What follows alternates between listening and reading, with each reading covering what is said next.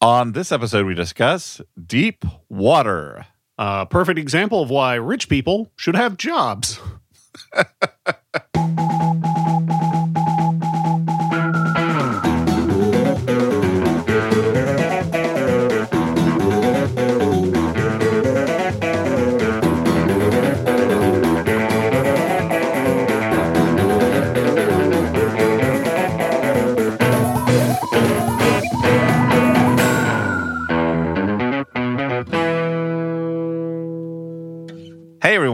welcome to the Flophouse. I am Dan McCoy. Thanks for saying that, Dan. Uh, I'm Stuart Wellington. I appreciate both of you laying the groundwork for my entrance as Elliot Kalin, starring as himself in the role of Elliot Kalin. Yep. now, if you're tuning in, this is a podcast. Uh, Yeah. Can you help got me that with part this right. next part? Yep. And what do we do on this podcast, Dan? Well, we And Stu? watch a bad movie and then we talk about it. And I, I want to address over the years, you know, the definition of a bad movie. Like, we just, l- let's just say we wear the mantle lightly. We Sometimes, should, we should just change it. We should officially change it to we watch a movie and then we talk about it. yeah. Well, I, uh, you know what? We I'm going to want submit that motion, guys. I'm proposing a motion. We uh, this is what we would normally do at our weekly parliamentary meetings where we, Mm-hmm. uh, in, at Flophouse Business. I'd like to introduce some new business. Uh, I'd like to introduce that we officially change the motto from "We watch a bad movie and we talk about it" to "We watch a movie and we talk about it." I'm looking for a second. Who would like to second that motion? I'll second it. Uh, Okay, so second it. That goes to a vote. All in favor, say aye. I, Aye. I do think Uh, it Oh, okay. confuses Okay, the- Stuart, I was worried you were just putting me out there to, to just to flap in the wind. Okay, Stuart. Yeah. And Oh, all, God. the, all all opposed say nay. this really took me by surprise. I guess I'm not going to oppose it. I just Oh, think wow. it So does. that's two in favor, no against. Motion passes. Yeah, That's a I- perfect, I perfect abstain. time to motto of the seize power from I Dan is in the middle of the episode. it was look i think I, I personally think that not saying anything about bad movies kind of muddies the premise a bit but i will i i just this was Dan, you had Dan. We debate was opened and closed. You had your chance to vote against the motion, and you uh, you, you you decided to abdicate your your responsibility. the whole the whole point this was just prelude to say that sometimes we watch a movie that got middling reviews that we're kind of interested in like Uh-huh. we're like oh Okay. we, we're curious about that let's Now, see it it's interesting, Dan, that you use the term muddied because the movie we watched is called Deep Water, a thing that can sometimes be muddy. Mhm. As it is later in the movie. Yeah, deep muddy water Okay. deep is- muddy waters. The the blues musi- musician. Yeah, yeah. his book of poetry um So, Dan, you did all the research and background on this movie. Did I? Uh, it was directed by Adrian Lyne, correct? Mhm. Uh, a man known for uh, a Two- boy known for making bangers. want to list Yeah, some of the credits former former Academy Award nominee for Fatal Attraction for directing. He made uh, Nine and a Half Weeks. He made Indecent Proposal. He made Flashdance. Right. Mm-hmm. made Jacob's Ladder. Jacob's Ladder. He had a real. He was a real major director of the '80s and early '90s. and, And, he, and this he, is his I- first. his last movie was is- like 20 years ago, right? And it was yeah, this is his uh, first movie in 20 yes. years after Unfaithful. And this Unfaithful, was a film. a certified grade A hot movie. Yeah, that Yeah, it was well, like it a a- minor hit. I mean, like in, in so much as any movie of that nature can be one these days. So it's kind of weird of that a he sexual nature. took. Well, I mean, just like uh, adult dramas, let's call them. So Adrian Lyne is known for making steamy movies. Mm-hmm. That's why they call him Steamy Lyne, uh, and that's what he's known as if you ever meet him. Uh, Uh-huh. People like the same way Charles Schulz was known as Sparky. Adrian Lyne is known Uh-huh. as Steamy, and Yeah, they used to hang out together as Sparky and Steamy, a jazz combo. okay, well, this is all important background. As Stuart, Yeah, so Charles Asked Schultz for. would play the would play the marimbas, and Adrian Lyne would play uh, the vibraphone. So, and, you know they Classic steamer. as long as we're kind of going in the background, I think it's fun. Like, so this was a movie that was originally going to uh, have a theatrical release. It got Yes. delayed a bit, and then it finally got dumped to Hulu. And it was funny to me that the I read a couple of articles like on this to see sort of what the process was, why why this happened this way, and in more than one. I think once they saw the movie, they said we can't release this in theaters. what do you say, Dan? there's certainly been way worse movies released. And in you theaters. and you said and No, you said, no. yeah, a weekend Morbius comes out. The uh so but you say dump to Hulu as if Hulu isn't arguably the best movie based streaming service. Uh, yes, I still think that to this movie escaped the streaming trap in that it did get a fair amount of like talk about it, but well, I feel they like advertised it, which is usually what doesn't happen. yes, mm-hmm. I feel like dumped to streaming only in so much as like oh, movies get released on streaming buy the crateful every week, and so many of them just get lost. But um, I think Netflix released 4,000 movies this weekend. yeah. S- And many of them are science fiction action movies that normally would have gotten a theatrical release. Let now they're just getting dumped. Let me quickly circle around to the point, though. In more than one article, they were like, "Oh, you know, the the studio looked at the failure of other adult programming like West Side Story and was like, I think we should put this on streaming." And it's a it's a really real sign of our times that that that went unnoticed by me at first. I'm like, "Oh yeah, that makes sense." And then I'm like, "What world do we live in where like adult themed movies like meaning like non-franchise films are so rare that we can put West Side Story and Deep Water under the same umbrella and initially I'm like yeah yeah sure of course the failure of West Side Story makes sense like anyway that was the point that was the point Yeah, I mean, th- I mean, it's a good point that we we do live in this strange uh, theatrical dystopia where only movies that are appeal to, um, I all, guess, all quadrants All quadrants, like not even aka all quadrants. teenagers. O- Only mo- movies that appeal to teenage dudes are basically like Yeah. that's the like that's the test. And I don't think I think if you went to see Deep Water in the theaters, you would have been like, "Mm, "That was not a movie I should have seen in a movie theater." That was there's not a lot that of was a movie, movie here, but I should have rented uh, and watched late at night at home if I, I should have. Exactly. I should have gone to my friend Tracy Letts's personal screening room and watched it with Tracy Letts and his I beautiful do wife love. I Carrie do love that Coon. this is this is now the second in a, an unofficial Tracy Letts month, basically after Ghostbusters Afterlife. Yeah. that Tracy Letts is now is now the superstar of the Flophouse. Oh, but I, but oh, I, if, so if I will only, say, but Dan, if only Tracy Letts brought the same energy to Ghostbusters Afterlife that he brings to this movie. Tracy Letts, he does have my favorite scene in the movie. This movie takes a Oh, hard yes. right turn into farce There's- at the end of it. He has, he has And- two really great scenes, one of which takes place over a dinner table uh, and involves Yeah, yelling yeah. at Goldie quite a bit, and the other one involves He's, he's, one, him one takes place running. over the dinner table where he and his family are eating in their backyard cemetery somehow, and the and the other one is is we'll There's, get to it. there's Actually, also a scene where he gets it. showed snails. Let's not forget that He one. well,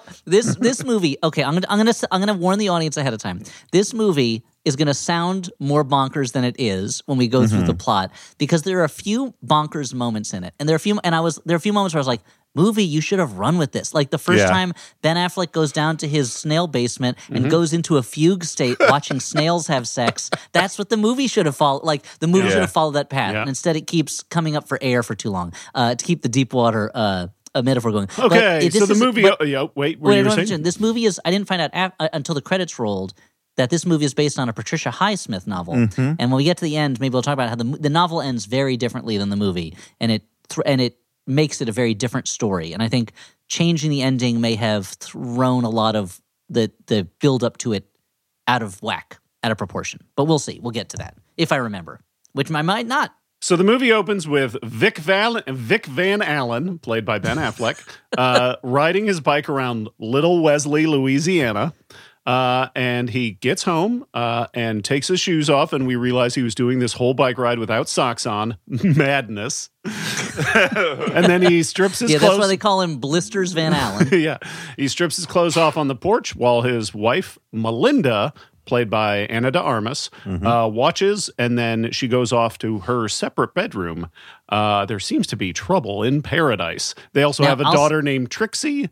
Uh, that's about They- it. that da- and the daughter Trixie seems to uh, exist and not exist when the movie needs her to not exist. There's That's a there's perfect a there's child. a scene. And at, during one of the many party scenes, you see that Trixie is with them at the party, and then they're driving home in a car that has no Trixie in the back seat, and they start doing sexual things. And, and Yeah. my wife and I are watching, and all we could say was, "Where's your daughter? like, what, what's going on?" You know, and so she's hanging out when- with Tracy Letts overnight there. so Like- Trixie and Tracy, they were a they were a jazz combo. Trixie Yeah. and Tracy. Trixie would play the marimbas, and Tracy's Tracy Letts would play the vibraphone. But uh, the, Ana de Armas, I do want to say, I really liked her in. Um, was it No Time Everything. to Die? What was that? You last, probably the liked her in James Bond everything movie? 'cause she's Yeah, great. she's she's- she's good. She I feel like she's a little in over her head in this movie, but she's very good as like a a uh, a like cute charming lady firing guns at people in that last James Bond movie. So but in this, I uh, feel like she was not. I, mean, the like thing of the is problem- that she she can she gets by on like her almost endless supply of charisma. She is very charming. yes, and It's and just- the real issue here is not You don't quite know what these characters are doing. Yeah, I would say the issue Yes, the real- is not real- with her; it's with the way no, the it's character's with Ben written. Affleck. When I, I think it's the way the character's written, and I but I also think it's the issues with Ben Affleck, and we'll get it. We maybe we'll get into like they have very little chemistry together, and it's one of these movies where it's a married couple that is unhappy, and you're like, were they ever happy? Yeah. it's hard for me to imagine them even dating, like let alone getting married. Like it's Yeah. So Ben Ben Affleck he kind of stumbles through this in in what I what I would call a sort of Fred Flintstone esque uh like feel where he's just kind of like he's, he's gone He- he full did- into a kind of a sad Yeah, so- Affleck, I would say. Before we Yeah, get into sad the Affleck, like yeah. the full details of the plot, just to give a little bit of the background of the characters, we'll we'll eventually learn that Vic is retired. Uh, he developed microchips that are used in drones, primarily for drone warfare. But he is Mm-hmm. now retired, and he makes a photographic magazine, and he cares for his called snail. Xenophon. And then he's, uh, which sounds like a fucking sick pinball machine. Yeah, Uh, Xenophon is that's that's uh, Socrates' wife, right? Was Xenophon? yeah, yeah, yeah. The inspiration of pinball. Uh, oh, no, sorry, so sorry. Xenophon was a ph- was the philosopher. Who was Socrates' wife? I gotta look it up. Mm-hmm. is Socrates married? Xanthip. Is there I'm sorry. Z- Yeah, yeah. Mrs. I'm sorry. Socrates? I'm sorry. Xanth- Xanthip was was uh, Xanthippe was Socrates' mm. wife. Ah. Xenophon was just a philosopher. Yep. So and uh, the xenomorph yeah. isn't from Alien. Is from Alien. That was Socrates' Alien. Well, that's how a lot. Uh, that's it in Pla- in Plato's Alien Resurrection. That's when Socrates is put on trial and they're forced to shove an alien egg down his throat, and then Yeah. it bursts through his belly, uh Uh-huh. executing him for corrupting the youth of Athens. Yeah. yeah. So, uh, so Vic Don't worry, is, Dan. He comes back in the in the later sequel. Okay. So I Vic- was worried. Yeah. So Vic is like Yeah. a wealthy retired daddy type character. Uh, he's got a daughter, and he's a good dad. He drives her to Yeah. school, and he lets her play. He's a great dad. Lets her play uh, what the Ro- Old McDonald. old McDonald all the time on their Alexa. I don't know about that. That was the point. Where, that was the point in the movie where I'm like, uh, maybe you should. You know, I know that you're having these psychosexual games with one another. maybe you should present a unified front of no old McDonald playing all the time to your daughter. And his wife Melinda is uh, unsatisfied in their relationship. She drinks heavily, uh, and as we'll see, Is that- constantly fucking every guy That's she meets. true. Yeah. So uh, they go to a fancy party. Um, this this whole movie takes place in what looks to be like a wealthy, recently gentrified suburb of New Orleans. Yes, and they they now they they go to a series of wealthy parties. This one is, I believe, hosted by their friend Lil Rel Howery. Mm-hmm. Uh, and but could anyone figure out what the purpose of this party was? At first, it's so fancy, and there's a caterer and a bartender. I assumed it was like a corporate event, but I Well, think it's just a house party. Yeah, it, lo- it almost looks like a like a New Year's Eve party or something. Yeah, like it was like a holiday party with no holiday attached. And then as the movie went on, it just became clear these people's lives are an endless That's the round thing. array Rich of people need jobs, you know. Yeah. Uh, so yeah, everybody's very wealthy, uh, and then like midway through the party, uh, a a blonde, young, handsome guy, Joel, shows up, and he and Melinda kind of run off uh, and like canoodle. I feel like that's Yeah. the the easiest Yes. descriptor. I and Yeah. I don't look. While Vic watches on. I don't want to. I you cannot.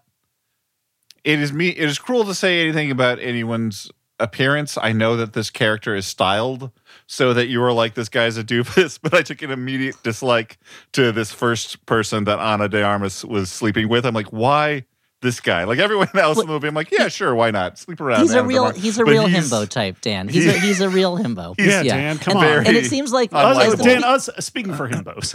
Yeah. Okay. Yeah, yeah. So, So yeah, Stuart for your can, people. can represent the himbos in the audience. Uh, I think the movie is making a case at a certain point, starting with him, that she is choosing these guys for maximum irritation of her husband. Yeah. Like the candidates that she chooses for her her rendezvous uh, are guys that she knows her husband is going to be really pissed off that she's seeing. Every you know? single guy, when they're like, when they go off together, he like looks around. Every guy looks around the house like he's worried the parents are going to show up. Yes. Like yeah. for it immediately to me is the least attractive thing in the world because it makes them seem like they're little baby boys. they all, yeah, he, he especially looks like a little baby. It- It's like she's dating like a 16 year old. And I'm like, what is this? Licorice pizza? Anyway, so keep bringing it up. I should mention at this point that uh, this is a movie about sexual mind games, and it is also Hasbro's first erotic films. It's Hasbro, the toy company, of owns games. the entertainment company that made this movie. So I, I was waiting for Mr. Potato Head to show up. He, he doesn't, but. How funny would be later on? Tracy Letts comes up as like a uh, he comes in will as like someone who doubts uh, Ben Affleck is above board. But how great would it have been if Mr. Potato Head just played that role? And Would have been- it's like Mr. Potato Head is like, I don't know, Vic, I don't trust you. okay, so uh, so Vic watches his wife, uh, you know, kiss and uh, hang out with this guy, and she's doing it in full view of their friends. And uh, uh, mean, meanwhile, uh, I have my notes say, "Really cool band is playing rock music by the pool." It's like it feels like the kind of thing that my parents would be like, "We went to this party and the coolest band was playing." and the band gets a lot of screen time. Yeah, it's they get great. a lot of a Yeah. lot of attention. Uh, so Vic's friend Mary, I was like, is this Adrian Lyne's band? Yeah, like, is that probably is. He's well, he just works the merch table. Um, so yeah, yeah. Uh, and Vic, plays the marimbas. Vic's friend Mary takes him aside and expresses his concern. Over the course of the movie, multiple friends of theirs will take Vic aside and express their concerns that Melinda is basically making a public cuckold of Vic. And Now, guys, I was wondering, his friends are very openly discussing this with him. And I was, and, and almost casually, like, "Hey, you gotta, you gotta keep an eye on your, you gotta keep a, your wife on a tighter leash. She's really making a fool out of you." Is that? Would you feel comfortable saying that to a friend of yours? Well, I w- certainly wouldn't put it that way. Like, I mean, it's kind of how they're saying it, though. no, They're I like- know, I know. I mean, like, I, I, I don't think I would butt in because here's the thing, like, it's never quite clear to what degree Ben Affleck is saving face or what degree this is true. But like later on, it is indicated that he's like, okay, well, like this is our arrangement. You know, like whether or not Uh-huh. it infuriates him, it's their arrangement, and and the the problem, I guess, in so much as it is, is that like she is so visibly uh, doing this, w- w- you know, in front of all of their friends in a way that You could say she's got it, so she's flaunting it. Mhm. ang- yeah, which is like working him up. Now, like to to a degree, and we'll get into it. This just seems to be their sex game, like to some yeah, well, degree I or kept waiting for the moment where it was revealed that this was their sex game, and Yes. it keep- kept not happening. And I was like, "Oh, they're really holding off on this reveal for a long time." And then the movie ended, and I was like, "Oh, okay, I guess that's not their sex game." I mean, I feel like with all relationships, this one suffers from a lack of clear communication yeah. well, I mean, like, because I yeah, think yeah, I think that's fair. between both them and with their friends. Like, if if you're going to bring your, I guess, poly lifestyle around your friends, you might want to inform them. yeah. Yeah, and if you're bringing your Polly-O string cheese around your friends, bring enough to share. Uh-huh, and That's make just- sure it's and part inform skim. them about that. that There's Yeah. cheese to share, but no, I mean because it is like it is like they love each other in their way, and like Ana de Armas seems definitely doing this because of Ben Affleck. Like she's always like seeking out his eyes in the party. It's not like she's like so like these people are fine. She likes them, but like the main point to her seems to be to provoke her husband, and her husband is like sexually provoked by it quite a bit and Mhm. seems to like it until the until a certain point and then it switches from horny to i'm gonna kill yeah, people we call, we called the murder Yeah. point. He- Um, he turn he gets hangry, which is a combination of horny and angry. yeah yeah yeah yeah. Uh, so Melinda gets drunk and she Horngry? Would horngry be better? yeah and she plays the piano for the party and sings a song. It's great. Uh, then this is where this is where things start getting a little serious. Uh, Vic bumps into Joel at the bartender and he tips the bartender twenty bucks. Really big dick and Joel here. And then uh, and then he then there's a scene of him sinister hand, of some sinister hand washing where he explains that there's a missing man, Martin McRae, who uh, was a was a potentially past lover of Melinda's who is missing, and that Vic suggests that he's the one who killed him.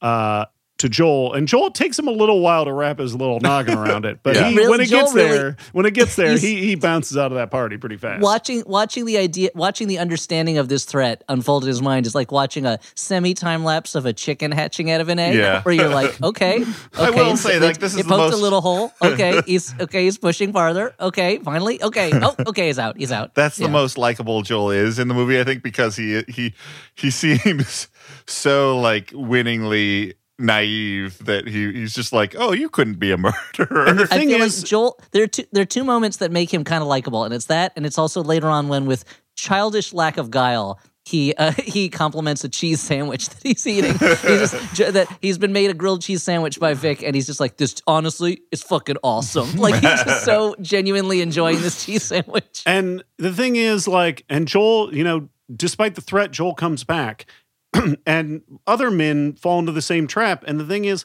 I kind of understand because you know what?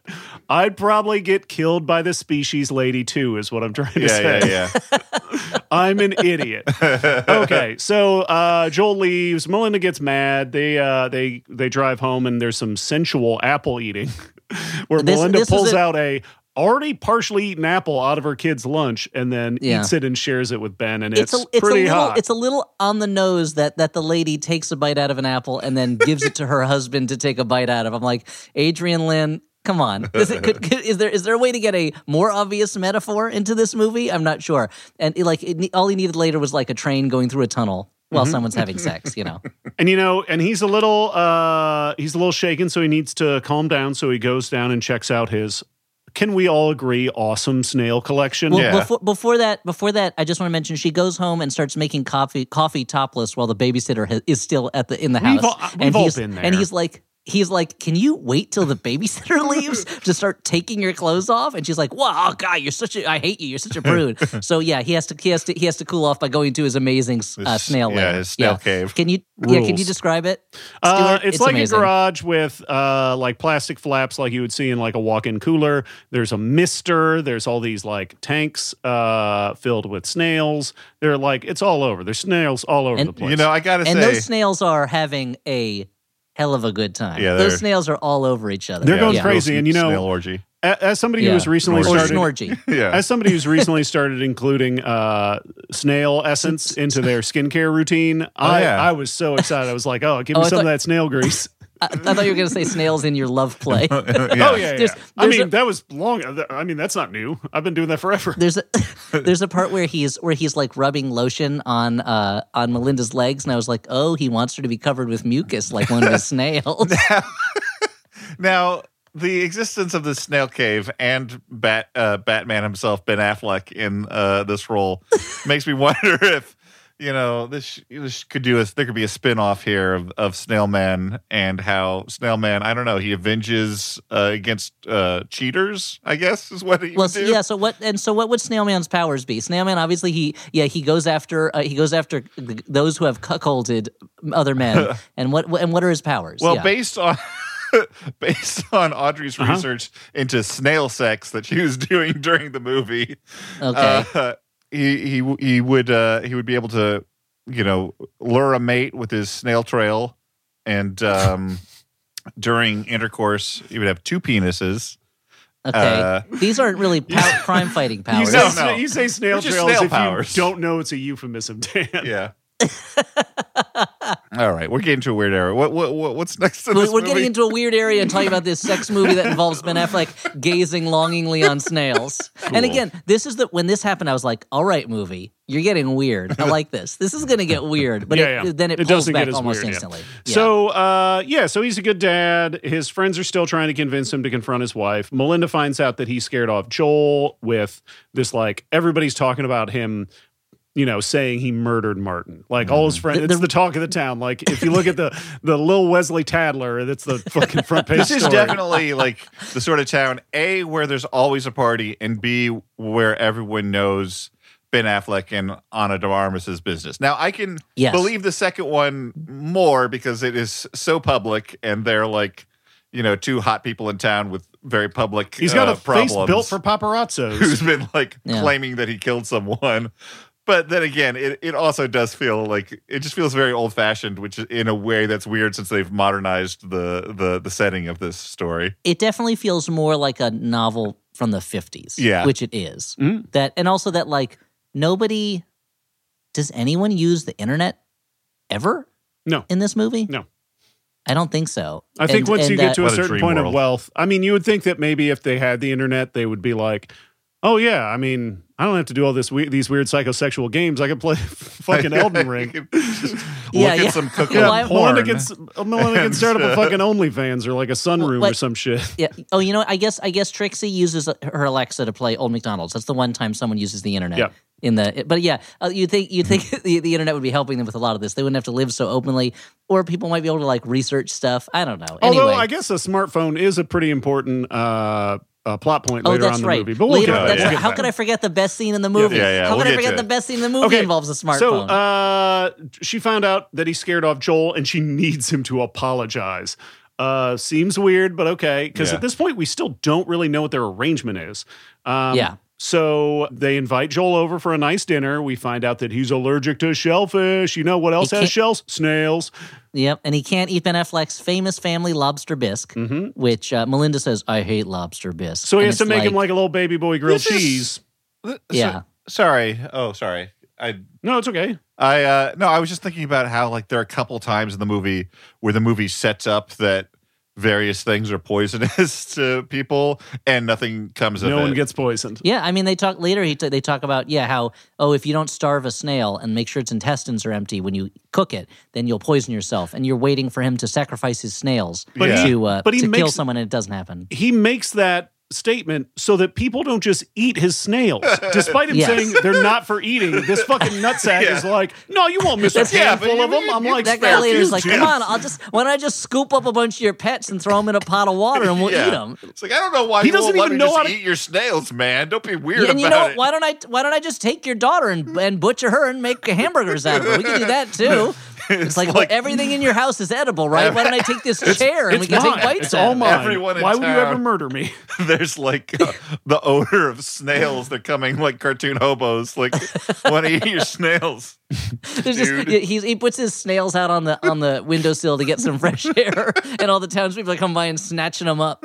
You know, Okay, so we find out that he's allergic to shellfish, so he makes him a little grilled cheese. Ana de Armas eats the grilled cheese, and honestly, at that point, I'm like, I want a grilled cheese too. Yeah. yeah, and they make it sound great. They're both really they, Yeah. they enjoy this grilled cheese so much more than I think anyone in the movie enjoys the sex that they're having. Like it's just real real satisfaction. You know, Uh, so they have uh, Vic and Melinda have a fight in front of Joel, and then she makes him take their daughter upstairs to read bedtime stories while she seduces him. And the the obviousness of the seduction here is like more extreme. Like I've seen more careful uh, interactions in a cuckold like Brazzers production, right? Like, like I've seen better sneaking around in one of in an actual porno movie. in in the porns you watch where people are having sex behind a kitchen island and the Yes. other person fails to see it, it's more believable than than, the whole than time this one. when I see those, I'm like, man, I wish I had a bigger kitchen.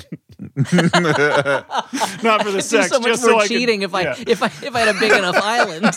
An island big enough for someone to hide behind. Like somebody somebody Yeah, yeah. somebody giving me a blowjob could never hide behind this butcher's block. I need an island. yeah, yeah. When I'm checking when I'm checking out the listing, I'm like, uh, I'm gonna need to bring this dummy in and like No, you stand, Hold you on, sit over there where the dining room. Yeah. Let, you sit over there where the dining room table is going to be. Can you see the dummy behind the gotta get the sidelines right on this. Can you? All right, now from the bedroom. Okay, now we're now we're gonna need to go into the bedroom and see if the door, if I can open the door just enough that you can see my face, but not the person behind me having yeah, me. yeah. Uh, okay. Okay, now let's do the same thing with the shower curtains. I need every every room. I need to do this in. Yeah. And you said how many glory holes are in this house? None. Huh. The Well, listing, the listing really should have said. Well, there's two of what you would normally call a glory hole, and then this this room has a hole in the wall that could function as a glory hole. That's why we said three in the listing. Or Oh, it's where- New York real estate. or it's where Brom the boy lives. Who knows? Okay, uh, it's Brahms, right? Not Brom. I'm, Brahms. I'm an idiot. Oh man, Brom- edit that. Brahms. Edit that, Alex. Yeah, wait, wait. Leaving all the gross shit. Wait, like so. Wait, Brom is the fantasy painter. Brahms is the boy who lives in the walls. Okay, great. Yeah, Yeah, we got you. it. Okay, Okay. and and Crom is uh, Conan's god. Um, Yeah, So uh, Melinda hangs out with Joel, and then she she makes Vic serve him a drink. At which point Vic is like, "Here's your drink. Okay, I called you an Uber." And Joel's like, "I didn't call an Uber." And he's like, "Well, you should, because I'll murder you." So he gets in the car and leaves. he goes. By the way, I did kill that other guy, Yeah. McRae. What? So. Uh, next scene, we got we're at a, yet another party. This time, Tracy Letts shows up. Hell yeah, baby! And he's playing like a like a novelist or a screenwriter or some kind of a writer He's- he- working on a a- modern noir. He's a writer who writes noirs, and he has a screenplay going on, and he he tells them about a screenplay that ju- of his that's getting produced, and he describes it, and it sounds like the most boring Yeah, story ever. He's like, yeah, it's kind of autobiographical. A young writer uh, gets caught up in a mystery, and it turns out there's secrets uh, and a shadowy whatever. and it's like, do you even want like Yeah, your yeah. story? yeah, yeah. Well, also like so this is This could be an angel investor. He could be talking to the fucking sharks right now. So- he's, yeah, like he's talking to Vic. Vic has money to burn. Like, Yeah. and he and he also he goes out of his way to piss to uh, to point out that Vic's invention kills people all the time. And Vic goes, uh, "Could the drones that I my chip is used for could deliver food to poor children?" And he goes, "But they don't." And he goes, "No, they don't." it's just funny for Ben Affleck that moment where he admits, like, "No, it, it only Yeah, kills people." yeah. And I so let's the moment he shows up, knowing that he's a, a writer of mysteries or thrillers, you're like, okay, well, here's the fly in the ointment, and he Mhm. turns out to be like a. This is the thing that feels most like classic Patricia Highsmith to me because I read you know all like the Ripley books as well as a couple of the other and like this guy who is not dumb like but sort of like blunders into the story takes a dislike to the murdering hero and is not as smart as he thinks he Let's is call him or is- protagonist. I don't. A, a hero is a stretch. Let's say Mhm. protagonist. Well, okay, yeah, the protagonist. Well, yeah, okay, anti-hero, but like okay, anti-hero. Sure. they think, you know, they think that they're smart enough to tangle with this person, and they're not as smart or as desperate, and you know, we'll see what Yeah. happens. But like, it now feels I've very never read anything by. I've never read anything by Patricia La Highsmith, but I read stuff under a pseudonym Patricia Lowsmith. But that's mostly a lot of like Oh, knockabout farce. Oh, I knew he was going to go you know. there, guys. it's, He a, did it. it's a lot of it's a lot of handicap fan fiction. It's Hell not. yeah, you know, I love so, it. Don't- So, Oh, so- baby. Never say Elliot doesn't know oh, about Oh, antonyms. He's gonna- oh man, once it gets rolling. Okay. Now I've also read a book by Patricia Blacksmith, but that was just about making horseshoes. Oh, Oh, okay. cool. Yeah, yeah. And Yeah. Patricia Silversmith, who wrote Johnny Tremain. So Yeah. uh, I'm in the game too, boys. yeah, Put it yeah, he's on the on the scoreboard. Stewart is on the Stewart has board. entered the game. Dan's still trailing. Okay, so uh, this is where kidding, this is where you're things get a little bit spicy. Uh, Vic decides. spicy like a good Nolan's gumbo. Oh, Here's the yeah. other thing. Danielle kept my, my wife and I we were watching this. She kept saying, "No one in this movie is Southern. Like Yeah. it's so clearly Mm. Louisiana, but no one is Southern. They're all, I guess, transplants. No That's one why has it a feels Southern like it's a gentrified Like, suburb. Like it's Yeah. all those people that are like, I love Jazz Fest.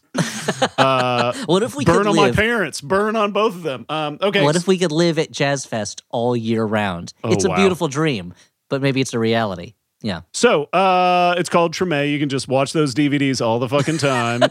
uh, so Vic, dec- this is where Vic Vic does a little bit of a change him up. He decides to dance with Tracy Letts' wife Kelly, played by Kristen Connolly, the star of Cabin in the Woods, a movie I remember liking. Um, and he decides Did to dance. Did it strike you? And did either of you? It feels like um, if it struck at first, I wasn't sure if that was Tracy Letts' wife or secretary or daughter because she's much younger than him. But but Ana de Armas is much younger than Ben Affleck, so Yeah. maybe they're just setting up. It's a world where That's- men with means marry much Yeah. younger women. I guess. Yeah. Yeah. And his everybody's like, oh my God, I didn't know he could dance. And by dancing, he just takes her and spins her around a bunch.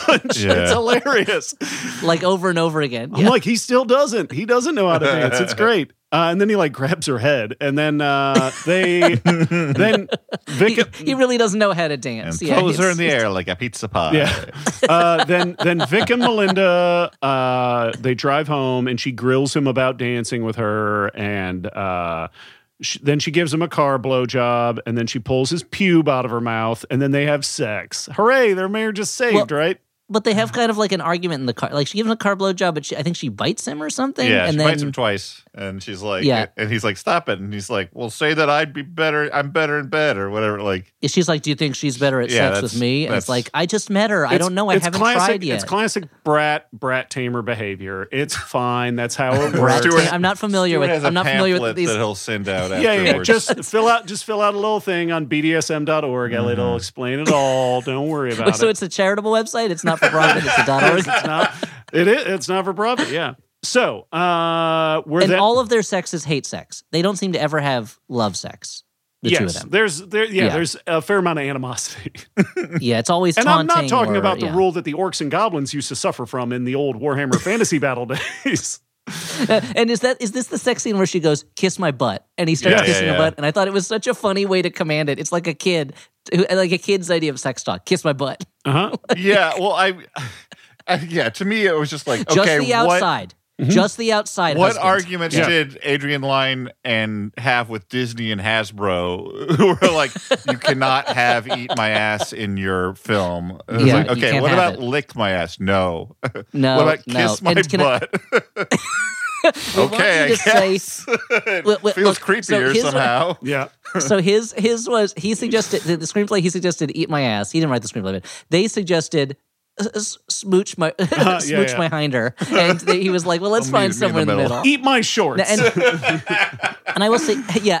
Have you guys Don't seen? have a cow, um, man. you guys have seen Jacob's Ladder, right? Yes. Yeah. There's the scene where they're at a party and his girlfriend is dancing with a man who's turning into like an alligator, and Mm-hmm. the and and the tail is wrapping around her. That scene I find is I was like, where's the sexiness of that scene where this woman is dancing orgasmically with an alligator's tail or a tentacle or whatever it is?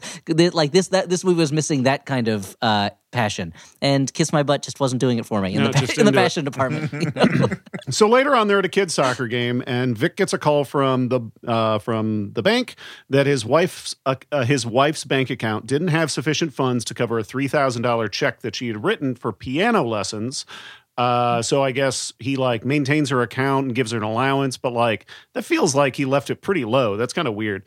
Um, yeah, that's not a lot of money. But who's she taking piano lessons from? Ray Charles? True. Well, we find out that there's something else going on. So he Yes. he's trying to track down Charles. Let's just to- say there's another word that sounds like pianist. oh fuck.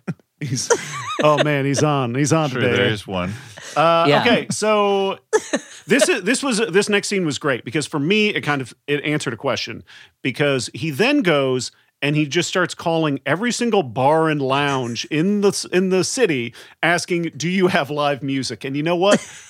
I have gotten that call so many times at a fucking bar, and I'm like, "Who is this insane person who needs live music?" The thing is, it's these guys who are trying to track down their cheating Oh, wife's yeah, yeah, lovers. Yeah, that's what it is. They're trying to ch- track down the lovers. And Little Wesley, of course, is a party town, so there's a lot of bars. Probably multiples have live music, but he manages to track down the right one. He right? managed to track down the right one. He goes, he finds, uh, he catches his wife at a lounge visiting a young piano player played by uh, the a tall young fella from Euphoria. Uh, now, Stuart, have you ever have you ever considered having live music at your bar? Uh, well, I don't think we. I think it's a stipulation in our lease that we're not allowed to. Oh, thank Uh, God. I see. Okay. Um, and also, I would prefer not to. Yeah. Um, okay, let's see. Um, uh, the police end up finding the body of Martin McRae, uh, but it was, and they have arrested a man for shooting him, and it is not Vic. So maybe Vic's off the hook. Maybe he is a killer. Oh, no, he probably still is because we'll get to that. uh, he and his daughter Not much get of a, a, movie dog. if he's not. Uh, they get a dog. We watch him give a snail a bath. Uh, this Well, is he, he rinses off a snail while imagining his wife having sex with this pianist in a in a car, and it is he is so lovingly rinsing the snail, and he doesn't explain what he's doing. I don't know why the snail's getting cleaned, but you know that's I wanted more of that. Like I said, and yeah, like his imagination, it's pretty hot. You know, it's like uh, you know, it it's it does it reach the heights of like Tom Cruise's imagination in uh in Eyes Wide Shut? Probably not. Yeah. But you know, who cares? Um, who cares? Uh, or the, Melinda- does it reach the heights of the imagination of your average Zootopia uh, art fan page? No, of that course person? No, no, you're right. not it doesn't doesn't get quite that hot or that extreme, you know. But So Melinda stays out all night. Uh, they she comes home. They get in a fight. and she's apparently still drunk because he says, "You're drunk. You don't know how unattractive it is." And I'm like, "I don't know, dude. She's still pretty attractive. I mean, it's Ana de Armas. Come on, chill out." Um, and she tries to seduce him, but mainly is just like it's a mixture of seduction and like and like being shitty to him. Again, it's like a weird sexual dominance game. Uh, she has another. one that she- he I doesn't. think this is. It's one that he doesn't seem like he wants. Like she wants to play one type of way, and he clearly doesn't want to play that way. Yeah. Yes, she, and she she's like uh, she's like, do you want to know if I, if he makes me come? How I make him come, and I just thought that was so Mm-hmm. Much funny hotter when was you like, say it. By the way, yeah, they, just the way she said, it, I was like, how many ways are there? like how many? If I mean, there's a lot of ways, but Yeah, I mean, there's would a be- lot, but like, it does would it be- involve construction equipment? Like, what what's so amazing about it? That I I, would want to need, I need to know how. if he asks, okay, how how do you make him come? And she goes, ah, the usual way. Usual, Yeah. Good I night. touch his penis a bunch, uh-huh. and then she like I she's show like him pictures of fucking hand. grimace while licking his butthole. the usual. you know it's So is that is is that so he can imagine that it's Grimace doing it? it, it- That's the thing. He doesn't know at this point. Yeah. At this So point, she- at, at a certain like- point, a fetish object becomes just that, Elliot. You know, He doesn't know if he true. wants grimace or if he wants to be grimace. Because Okay. there's because there's already a Grimace that has sex. His name is Gritty, and he's available. Yeah, it's true. Uh, so another big party gets thrown. Uh, there's a ton of fun drinking games. Everybody's having a great time until that piano player shows up again. Uh, not again. This is the first time he shows up. She flirts with Vic. She sneaks off with Charlie, the piano player. Um, they end up hooking uh, hooking up in the pool while Vic watches with his friend uh, Lil Rel Howley. Howry? Uh, Howley? Th- Harry, there's a, there's a real funny moment here where so she's like, I have this friend who's a pianist, and he's like, let me just play a little something, and he starts playing this hot boogie woogie music, and everyone's dancing, and she backs her butt into Vic's crotch, and it's like the Soyuz capsule docking with a st- space station. It's so deliberate and slow, and it was so funny. It was like it was like beep beep and engaging and butt has touched crotch. We did it, everybody, and Mission Control all applauds and cheers. It was just very funny the way they did it.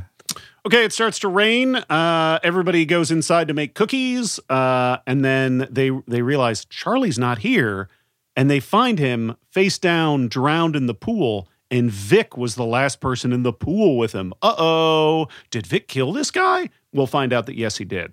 Um, the the police end up. The police arrive. Melinda immediately accuses Vic of murdering Charlie. They uh, kind of uh, interrogate him, but he he plays it cool as a cucumber. Everybody's everybody seems pretty happy with what's going on. Uh, At this point, you're probably wondering what happened to their child who was at the party earlier in the day. We don't know. Doesn't know. matter. Don't care. uh, but the child also thinks. Uh, Trixie also thinks that he he killed Charlie. Yeah, she, she's taking a bath and she's like, "So how'd you drown him?" He's like, "Please don't say that." like, she's like, I think you're lying. And he's like, Yeah, well, let's keep that between the two of us, huh? It's pretty cute, actually. It's a very, It is pretty cute. a funny It's one of the cuter ways that a kid can accuse their parent of murder. They, I mean, that's the innocence of a child. You should know this, Elliot. You have them. Um, Yeah. So Yeah, they, there's, there's how do they There's a accuse you moment- of murder, Elliot? Uh, well, the way they do it Mm. I say, hey, put that thing down that you just picked up at the playground. Don't put it in your mouth. And they go, you're trying to kill me really loudly. And I have to go, shh, shh, shh. I am not trying to kill him. Oh. There, wa- the uh, there's a there's probably the roughest thing in the movie is uh, they're trying to pull the Charlie's body out of the pool, and it slips out of their hands and hits the side of the pool and falls back in, and it's both it's both comical and also horrific the sounds that they put on it. Yeah. So So uh, there is a moment where Vic confronts Melinda, and though she thinks he killed Charlie, she doesn't think that he'll kill her. He thinks that she he kills because of her, and I'm like, darling, you got to be more careful. Like, those that line gets blurred, like crossed pretty quickly these days. Um, okay, so uh, These days. these days, Murder, murderers don't have the same social manners The that they used to have. Restraints they were vaunted for in, in the, the, past. old days, Yep. in the old days, murderers knew they when would to stop. write a letter when they're going to murder you. In the old days, murderers They wear would say, hats when they Mr. went outside. Police, I gave you all the clues as a courtesy. Mr. Police feel please find enclosed all the clues. so he's he's riding his bike around Lil Wesley, uh, and he's having visions of murdering Charlie, uh, or is it a memory? Who knows? Uh, we know it was, he murdered him. Um, and the uh, he sees that somebody is tailing him. We'll find out that that's a private investigator later on. Uh, Tracy Letts his wife Kelly uh, catches Vic and warns him that Tracy Letts is uh, been talking about Vic behind his back. So uh, while they're oh yeah they they have Tracy Letts and his wife over for dinner, and that's when Tracy Letts and Ben Affleck have a really cool confrontation in the snail cave, and and and he and he describes him as. You're a weird guy, which is true. Yeah, and I like the way that Ben Affleck weirdly is like, "Yeah, I've been told that," or whatever. Yeah. yeah, I got a big tattoo of a phoenix on my back, or whatever it is. Later on, Vic catches, uh, he finds that car that's been tailing him. It's clearly a private investigator based on the c- camera equipment that's just left in the back seat. Like, that would get stolen. Um, but not in Lowell Wesley. It's a nice town. No, Just- Lil Wesley, the only, the the, only crime is yeah, the only crime is the Erotic constant murders. parade of murders.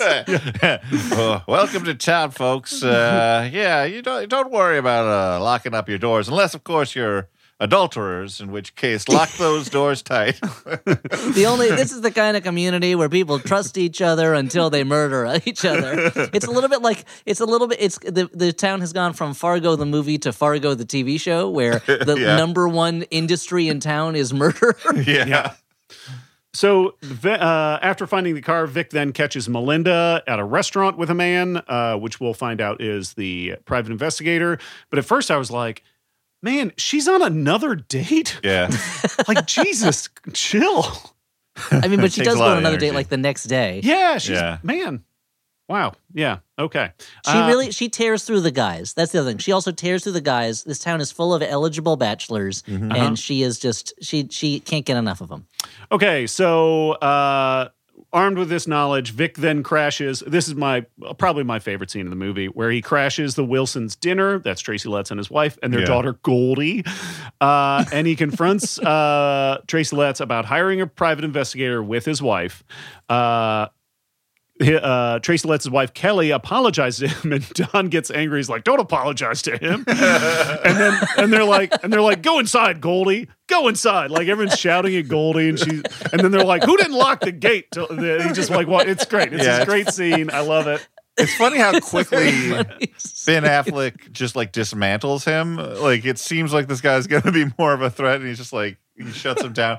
Although I I will say that like this is like the one last great Tracy Letts scene we get before the ending, which we'll get to, but it the feels, ending, which is the greatest Tracy Yeah. Letts scene. But Because this yeah. guy is the king of unforced errors. He is constantly stumbling over his own feet. but it feels like it does feel I don't know, having seen other movies of this type, this is low on the sort of cat and mouse shenanigans I was expecting. I thought there'd be a little No. bit more of like a battle of wits between the two of these guys and, It's and more, it's more like so overmatched in this movie. yeah, it's more like it's more like man and half dead cockroach. like it's already half, it's already lying on its back. Its its legs just wiggling. You, you out of mercy, you might just leave it there. You know. Okay, then we see Vic is uh, tailing Melinda, and she's with yet another man. This time it's Tony Cameron, her college boyfriend, uh, played by Han Solo himself, Harrison Ford. No, I'm just kidding. It's Finn Uh, Wittrock.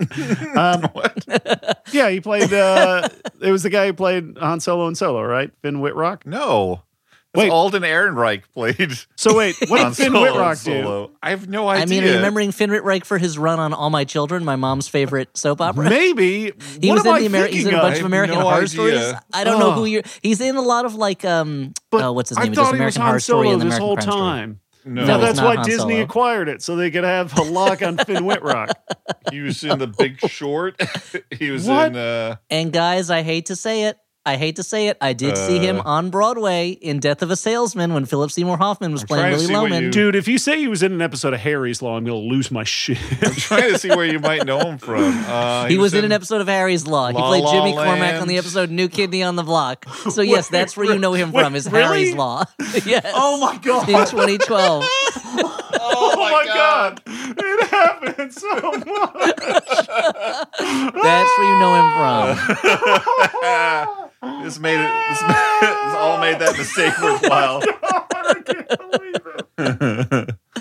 Oh, so we know where we saw him at Rock. I saw him on Broadway as Happy Loman. Yeah. You saw him in Harry's Law. And I just was like, "Oh, here's another guy. I don't care." Oh, fuck. Not just, and uh. definitely another guy because he's uh. playing Guy Gardner in the upcoming Green Lantern series, Oh, Oh. my God. according to Wikipedia. Fucking And in Harry's Law Strangers on a. Train, one of the characters is named Guy, and that's based on a Patricia Highsmith. Patricia book. Highsmith novel. it, it all comes full circle, and all because Stu, for some reason, thought that he was playing solo. He does look Oh, a little bit like Alden fuck Ehrenreich, I'll off. say A that. little bit. He's a uh, white guy with brown hair. Yeah. Ugh. Okay. Woo. Okay, let's let's uh let's bring let's dock this butt against a crotch. Okay. okay, so uh Vic overhears Melinda on the phone talking about running away to Brazil and taking Trixie with her. Uh Tony Cameron shows up and wanders into Vic's snail lair. Uh and then they have an awkward dinner conversation and that's when he's like oh you're making making dinner uh why don't you cook up some of those fucking snails and he's like no and then they're like yeah let's do it Yeah, his wife. His wife is like, mm, with garlic butter. It's like, wait a minute, you don't like lobster bisque, but you do like snails. yeah Hold on a second. yeah I'm not buying at this point it. she's just fucking again it's it's it's Yeah. all part of the game um, He's like, you know what we used to eat all the time in between scenes on Harry's Law was uh, snails. Maybe we should fry up some of those.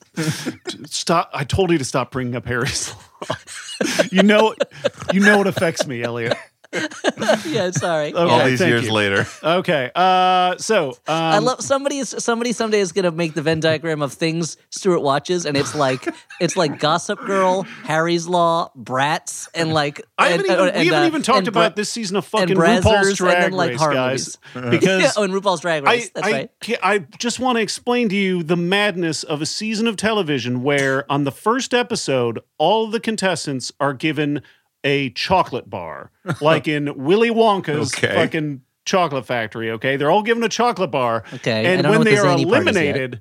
They have to open up this chocolate bar that we are led to believe they're carrying around this whole time. and one of them is gold and we'll give that person uh, that that queen a chance to uh, shantay and stay instead of sashaying away and so the entire season is filled with queens getting eliminated having this like the emotional weight of learning that they have to go home and then they have to in front of everybody open up this fucking chocolate bar and they all go it's just chocolate. And then they have to leave and it's so ridiculous. This is the whole season of television. I can't, it's so, like the wildest thing and halfway through i'm like can they just get can they just stop it Can they just go? oh it's great man okay Now, uh, should I mention? Uh, did we uh, mention already? I think we forgot. Sorry. That this uh, something I wanted to mention is that this house that they're in has appeared in another Flophouse movie, which is Oh, something that yeah, yeah. that I think Dan discovered, or no, or was it Stewart who discovered it? That uh, the movie A Little Bit of Heaven, uh, also part of this movie was shot in. So this. Not just Tracy Letts returning to the Flophouse, but the house that the movie is The set house. in Yeah. is also returning to the Flophouse. It's the, what's the house in Flophouse? I, I sent you the paragraph, but I'll admit I didn't notice that there was another Flophouse movie in that paragraph until you pointed it out. I Oh, just sent it because we were having a discussion over like where this was shot, and I thought it was interesting. but then, but no, this is a famous Flophouse house. Uh, so Mm-hmm. uh, Vic wa- sees Melinda hooking up with Tony out on the veranda. Uh, Vic then surprises uh, the next day. Vic surprises uh, Tony with a wilderness hike to his favorite gorge. Uh, there's a he's driving kind of erratically up to this gorge, and there's a really cool fake driving shot of him driving crazy and them talking. It's great. Um, at one point, uh, he he brought their new dog Roger along, and Roger's watching this whole thing. Uh, and at one point, he hits a bump, and like a bunch of snail shells fall out of a bag, and I'm like, "What is happening? Is he going to feed him all those poison snails?" Nope, doesn't matter. There's no. I think those are just supplies for his snails. Yeah. so then uh, Tony's walking around being like, "What are we doing here?" And then Vic immediately kills him with a rock attack.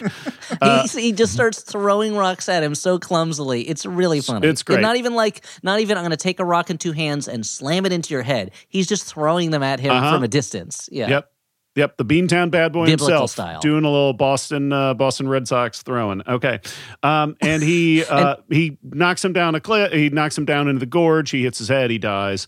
And then Vic uh, hides the body in the river with uh, rocks and belts and uh, like a dog leash, and tries to Yeah. sink the body. And he does, as we will find out, a with- terrible job.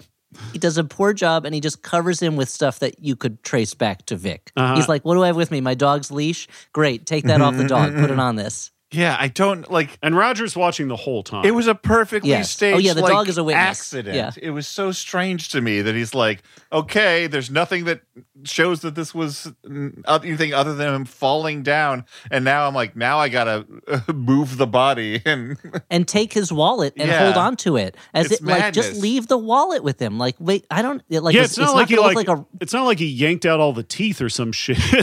yeah, it'd be so funny if he's then like using his snail saw to cut his hands off and cut his feet off and his head, you know. But uh, he's yeah, it's it. He makes a lot of uh, big mistakes, and I think Yeah. he, it's what it is. Is he got lucky with that first murder? He is not Yeah. the he's not the mastermind that we might have thought Yep. he is. No, He's just, definitely- you know. like even at the time with that first murder, I'm like, I mean, everyone does know that you were the last person in the pool with this guy. It is a good setup. Pools are dangerous. He was drunk, you know, on drugs. Like, I get it, but man, you know, pick another time Yeah. Hey, do you or guys want to hear? I mean, that's another. Uh, yeah, or just well, that's the don't thing. murder. Maybe I mean, he was just planning on doing like a little bit of catch with rocks. he, I mean, when he said heads up, he expected him to notice that he just Yeah. didn't.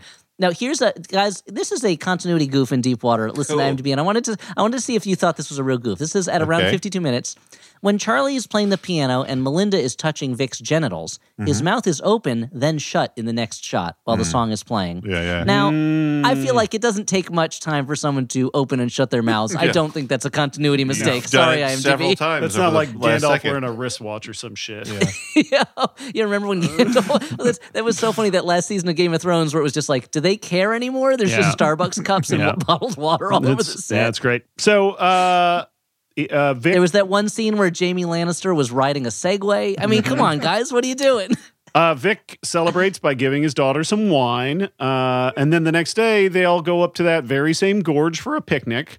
Um, they end up doing a little bit of manual stimulation. Uh, uh, you- did you, you said you want to make a joke about Vic exploring his own favorite gorge, right? I Dan, Don't yeah. Dan, I do that joke? I don't know that. why yeah. you're Okay, I guess we'll pass. Uh, assigning that to me. and then he uh, and then he gives her his magazine of pho- uh, photos. Uh, what's that? Xanthippe? Is that the name of the magazine? a Xenophon. Like, He made a, he made like a yeah he made like a personalized mag, uh, magazine of photos and poems about her. Uh-huh. You know, Uh, yeah, it's it's uh, you know maybe a little creepy because we know he's a murderer, but whatever.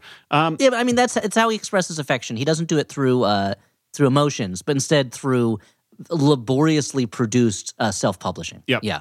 so he then goes to check on his daughter. He sees that the dead body is still uh, didn't get weighed down properly. Um, so he's like, I'm And gonna then have when to he go hid back. the body in a in a two inch deep stream, Uh-huh. that the body di- didn't disappear you would without a think trace. that a movie named Deep Water would feature some fucking deep water, right? this is some shallow water for deep water. Yeah. Uh, okay, so they uh, they I head saw. home. Look, look, look, there's deeper water in A Star Is Born, a movie with a song called "Shallow." oh boy. When you're right, you're right. And know, it's right here, Dan. Yeah, I Look, guess I you gotta gotta give him give, it credit. to. All right, I'll write it Put 'em down on the in board. book. right, put it down. I was right once. okay, so uh, they head home, and Melinda realized that she forgot her scarf. So Vic's like, "Don't worry about it. I'll go up tomorrow first thing and pick up that scarf of yours and hide the body." Uh, they reconnect Did a I say little that last part out loud? uh, and she When you said lets something him. about hiding a body. No, no, just finding. No, I'm gonna no, find no, a no, scarf don't and worry. hide a body. no, you wait. You said the find a body thing again. You know, you know, you mean, know hide how body. scarf sounds like body.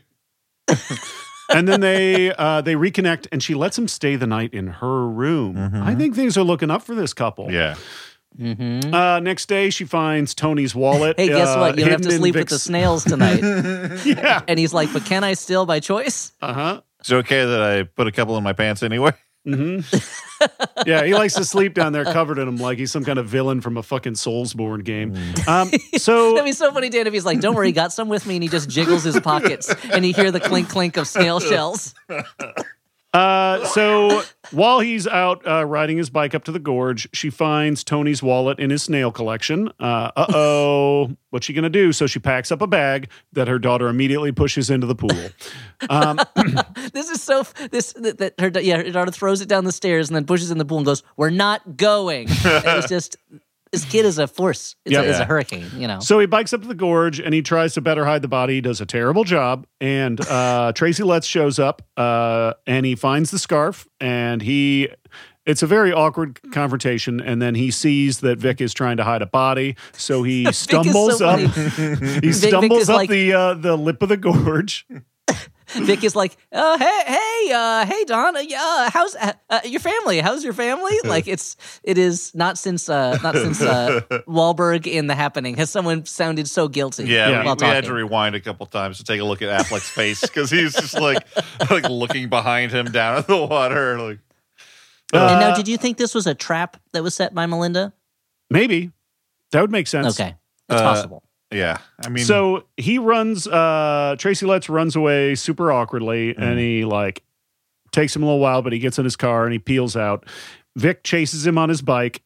Don while driving away talks mad shit like he talks the amount of shit where It's you're so like funny. bro you are gonna die you can't talk this much shit without knowing you're gonna get your comeuppance He's like, catch me, you fucking fuck, you sick freak. What do you think now, you shit? i'm gonna live forever and he's he's so he's so flush with victory that he, while driving madly down down forest roads to get to the police station in town, pulls out his phone and begins texting his wife, yeah. "I was right," and it, and, it, and, and it comes out as like uh, it comes autocorrect is trying to change it. And he goes, "Ah, fucking autocorrect." Like, It's so great. funny. yeah yeah he's like trying to throw a tweet up real quick just so everybody Yeah. knows um, It's like like Larry David is suddenly trying to report Yes. a murder on his phone while driving. Like that's what it feels like. Oh man, it's so funny. And uh yep, so uh Don in his rush to to text his wife drops his phone. Vic takes a, uh shortcut through the uh down the hill and he ends up crashing his bike in front of the path of Don's car.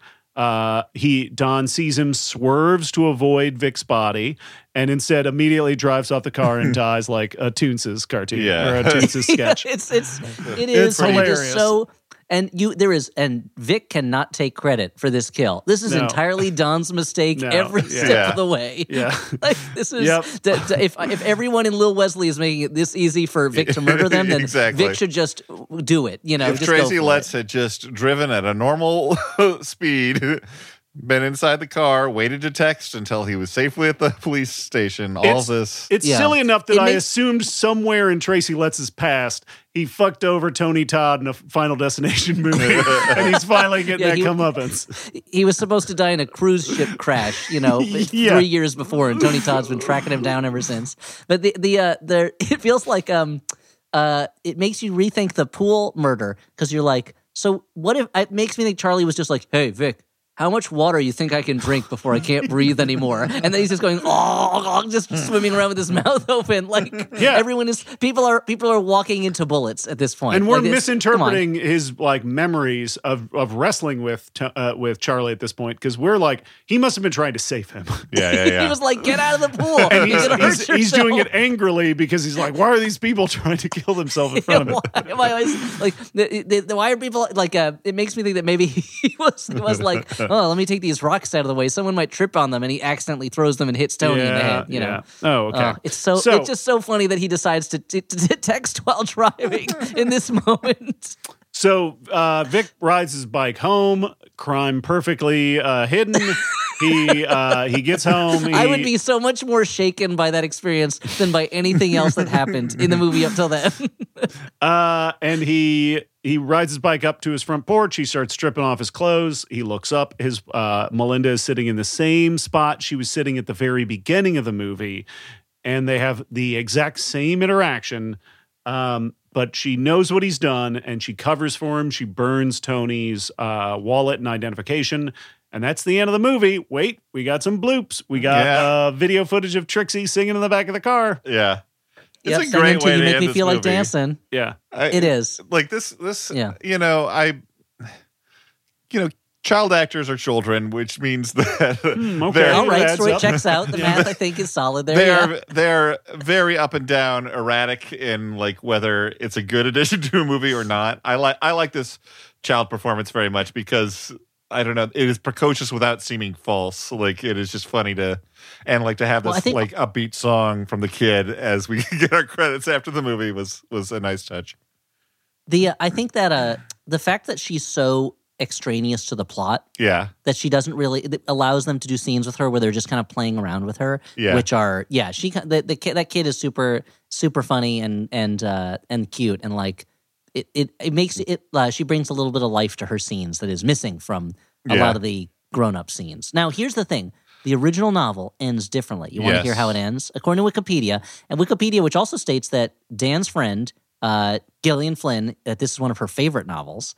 yeah. That, Of course. It also uh, that apparently at the end of this, Don gets away, calls the police. Vic comes home, strangles his wife, and then the police arrive to arrest him. So a very different ending. So in this, and they've made the significantly here. less funny. Yes, Yeah. much less funny. So this version, the original version, this version is has allowed it to play out a little more ambiguously with Melinda buying into the like uh, aiding in uh, in Vic getting rid of Tony, Yes. uh, and Vic escaping. It seems unpunished by it for his crimes, and maybe their marriage strengthened as a result. So Well, how do you feel about this change? Well, the, I, that's what I was going to say about it. Uh, I had actually, yeah, I, I checked the Wikipedia page for how the book ended. I saw that, I, and I, pref- I have not read the book. I'm, I'm sure in context with the like the tone of the book, that is the ending that makes sense for this adaptation. Like just in the abstract, I like this better because it instead of it just being a thriller about a murderous husband, it then Mhm. becomes a kind of dark comedy about uh, these two's uh, weird fetishes or weird uh, relationship and the way that becomes murderous and the way that murder then sort of becomes uh, uh, marriage therapy. Um, Yeah, it's kind of like uh, Mhm. kind of like the later seasons of You, but uh, less fun. yeah, yeah. Um, I don't know. What do you guys think about that issue? Yeah, I mean, I would say that the the chosen ending makes it a more interesting mo- movie than simply a because like if if the the purpose of the I mean, I feel like the movie doesn't do enough to really explicitly explain the character's motivations. Um, but I think that is a more interesting avenue to go down than trying to focus on the the murdering part, which like the mystery of the murders, because that's not interesting. Yes, yeah, I think the, uh, the it would be a better ending if the movie could get its like if the movie could if the movie was a sexier movie. Like it's not a it's like a movie that should like should be. so a what are you saying? Like sexy like movie. more toe rings, Yeah, yeah, more. Yeah, exactly. You know, Mhm. More, more more, uh, more, more, more songs by Crazy Town, Butterfly Sugar Baby. Yeah, exactly. Uh, sure. It's the sexiest this- it's a- song Yeah, as it feels chosen like you know, by there- I don't know as chosen by America's Nickelodeon's, parents. Nickelodeon's Kids Choice Awards. I don't know. Nickelodeon. You know what? They should really get rid of that sexiest song I know, category for the Kids' Choice. Awards. yeah. It's The off night brand, that but, you know, kids get to decide what songs are sexy. But uh, it's part of a it's say a- yes day. You know, Yeah. a, lo- a lot of people have talked about how movies have gotten less sexy over the past Mm-hmm. 10 15 20 years and uh, and how uh, as ca- as people in movies have gotten buffer uh, they've gotten less sexual you know they're just kind of objects to look at but they don't actually have sexual urges Uh-huh. and this movie it's like it feels like a the the last gasp of a of the idea of sex in movies where it's like a, you know it just doesn't have the the strength or the energy anymore and it's trying for a moment and then it collapses and so but I I, mean- think that ending would I think that ending would work better if up to this point the movie had had like a real sexual passion behind it or sexual chemistry. you know? Sizzle. I mean that's Sizzle, like yeah. like I've I've I keep finding more and more that uh, if a movie has any amount of like sexual chemistry in it, I'm like, oh, this movie's great. Yeah. uh, just because I'm like, I'm so used to seeing everything else at this point. Like, Yeah.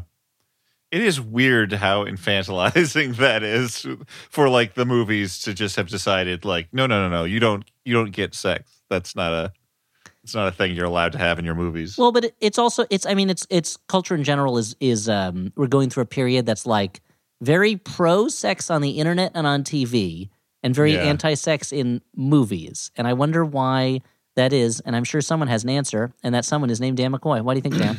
Uh, Yeah, Dan. Uh, it it's got something to do with Target demos. Saturn. Oh, Okay, interesting. Bringing it's- astrology into it. Yeah, well, it thank sounds like you. Stuart has the answer The for loss this. of yeah. the rings. Let's just uh, let me just pull up CoStar and see what it has to say. co-stars have to say. I guess, Probably it, but something I think fucking there, mean about me. I guess there was a period, there was a time for most of movie history when like the idea of something in a movie being sexy was like a drawing point. Like this is some people are going to watch this, and especially like after uh, the sixties, like it a was like someone Rabbit. will- Or, Yeah, like Yeah, a Jessica exactly. Rabbit. But like after the after the 1960s, it was like this per, this movie has nakedness in it, and now nakedness is so at this point it's hard to avoid. You know, Yeah, so it's it's uh, it's no longer the draw it once was. It has been devalued. It is Yeah, uh, neither- the supply has gone up and the demand is That's that's fallen. Joe Biden was having a, a meeting the other day with about the with the strategic sex reserve, and he's like, "Gentlemen, we have a problem with the devaluing of the American boob. Uh, it used to be much more valuable, but due to inflation, it is now it is now uh, extremely not infl- valuable. Inflation. okay. Um, well, This is this we have we're dealing with an economic problem that economists call boobflation. Uh, it's when boobs are getting bigger, but they're valued less as a Yeah. result. wow, you guys are fucking really throwing out your National Lampoon pitches. yeah. so let's really do is. some final judgments, Dan. Yeah, let's do some final judgments. Uh, whether this is a good bad movie, a bad bad movie, movie you kind of like. I, I I will say this is. I liked this movie. I, I mean, like, I don't think it all works, but it is in the upper echelon of like genuinely liking a movie I watched for this dumb podcast. Um, I enjoyed that it had like this weird sex games. Uh, I I a while back on Twitter, I opined that um, the perfect uh, caption for all New Yorker cartoons is "Have our sex games become too elaborate?" And I feel like if they adapted that caption into a movie, they might make Deep Water. Yeah. Uh, it, it, it feels a little slight. Like there, it seems like there should be a little more movie in this movie, but otherwise, Yeah, I- it's it's kind of a it's kind of a th- well, I'll get to mine, but Otherwise, yeah, I there's a lot, enjoyed lot of movie in the movie. what do you say, Stu? Yeah, I'm I'm in the same boat. Uh, I mean, anytime I get to see a bunch of uh, like a, bunch of hot dumb hunks uh, uh, hanging out with Ana de Armas, like it's a lot of fun. Then they all get murdered. It's great. Um, yeah, I mean it's it's slow and kind of boring, but also that's part of the charm. And uh, I don't know, like, and then it gets crazy. Thumbs up. Uh, yeah, I, I'm I'm I'm calling this a bad movie. Uh, at times it's a good bad movie to me, but at times I found it just very. I didn't enjoy it as much as you guys did. I found it really boring a lot of the time, and I wanted it to get weirder and just more out there and more Yeah. uh, like and sexier. Like and it's like naked from- I lunch. think- I mean, yeah, exactly. Sexy like naked lunch. No, I, I mean, I mean, it's in the if you- title. lunch. well, that's the, the Simpsons when they go to see it So and they many walk out and go, turns. I can think of two things wrong with that title. hey, Bart, we're going to go see an R rated movie, Bart and Fink. Bart and Fink. uh, I wanted the movie to be like either sillier or sexier, and the movie was taking itself serious without being able to back it up with like Yeah. Real passion. And Ben Affleck is kind of a non-entity for a lot of the a lot of the movie, uh, which leaves Ana de Armas kind of like high and dry, not without someone to to like play off of, you know. Um, but I but you know it's not the worst movie in the world. It's just not a very good movie. Uh, and I wish that I wish there was more in it of the, uh, on the level of Ben Affleck gazing lovingly upon his snails, or Tracy Letts texting while driving and get and getting mad at all. I feel like if they had cast somebody that was less attractive as the Ben Affleck character, like Oh, maybe. Well, this was something. This was something. I, this is an argument I was having with my wife. Is that I if they it feels like the part was written for someone, yeah, someone who is not as like movie star handsome or known to be like a movie star romantic lead at that or an action lead than Ben Affleck. like throw because then I throw Paul believe Giamatti in that shit. He would have crushed it. or you know, or you know what? We haven't seen Zach Woods in a movie like this before. Let's let's throw him in. But like somebody where I'm like, oh, I believe this is someone who like feels like he got he he's married to a woman who is in some ways out of his league and is willing to put up with her dallying because he doesn't want to lose her and uh but doesn't like it it makes him feel emasculated. Whereas ben affleck i just at time you know at times i felt like he was he, he's just not it wasn't uh it was too much of a matchup in terms of like this is someone that's a movie star. You know. I know. Yeah, I mean, I can see that point of view. I, I will stand up a little for Ben Affleck. I also, I also don't that- buy Ben Affleck as like I don't buy Ben Affleck as like a brilliant computer scientist who designed a, a, a an amazing chip that he got rich off of. But you know, I will stand up for Ben Affleck and say that I think that as he gets older and sadder, and I don't want him to be sad in his personal life. I don't want that. Like Ben Affleck, I, I hope He's on an only upswing, dude. only nice things for you. But as he gets older and sadder, he is a more interesting actor, and uh, I, I I liked him in this. I thought. I, that's true, but I kind of feel like this is this is being more insulting than I mean it to be. But I feel like George Clooney has the lock on like handsome sad guy in movies, Mm-hmm. and Ben Affleck starts to feel kind of like the direct to video or direct to cable version of George Clooney. Man, I just watched Out of of Sight the other day. What a fucking movie. Oh well, that's Yeah. a great movie. You know, they're great in it. yeah. Well, hey. Now imagine that movie with Ben Affleck instead of George Clooney. It's Gigli. yeah. okay. Oof. Hey, did grad school ruin your reading habits? Oh my God, all those books you had to read for grad school. Did becoming a parent destroy your ability to focus on a book? Did the pandemic tank the number of novels you can get through in a year? Ugh, that happened to everyone, and we're reading glasses, and we're here to help. We'll get you out of a book slump, dismantle all that weird reader guilt. Which we know you have a lot of, but most importantly, we'll help you fall back in love with reading. Reading glasses every Thursday on Maximum Fun. Congratulations! You've won a ticket to attend an exclusive opportunity in a relaxing environment with two lovers. Wow. well, this sounds like a sort of proposition of sorts, but really it's an ad for our podcast. Wonderful. It's a show we do here on Maximum Fun where we talk about things that we like and things that we're into. I'm Rachel McElroy, and you just heard Griffin McElroy, and we are excited for you to join us as we talk about movies and music and books. Things like sneezing or the idea of rain. Can you get news or information you can use? I don't so. Absolutely, you cannot, because we're here to talk to you about pumpernickel bread. You can find new episodes on Wednesdays. So catch catch the wave. Hey, we we've got sponsors. You don't don't say that we don't because we do. So we do have ads, We do have ads and, and we do have sponsors. we do have sponsors. We do have sponsors. We do have sponsors, and one of them is Squarespace, which is uh you know websites. You've seen them on the internet. You know you know what they got to be built. They got to be constructed. They don't just come out of the air. And Squarespace is a, the all-in-one platform for building your brand and growing your business online. You can stand out with a beautiful website, engage with your audience, and sell anything your products, content you create, and even your time through Squarespace. And I uh, actually, I, I made a website for myself. I think it's called danmccoywriter.com. I use Squarespace. Um, Dan McCoy, ride or die.com. no, r- writer. Oh, My job is writing, Can you- not can you change or it? I could.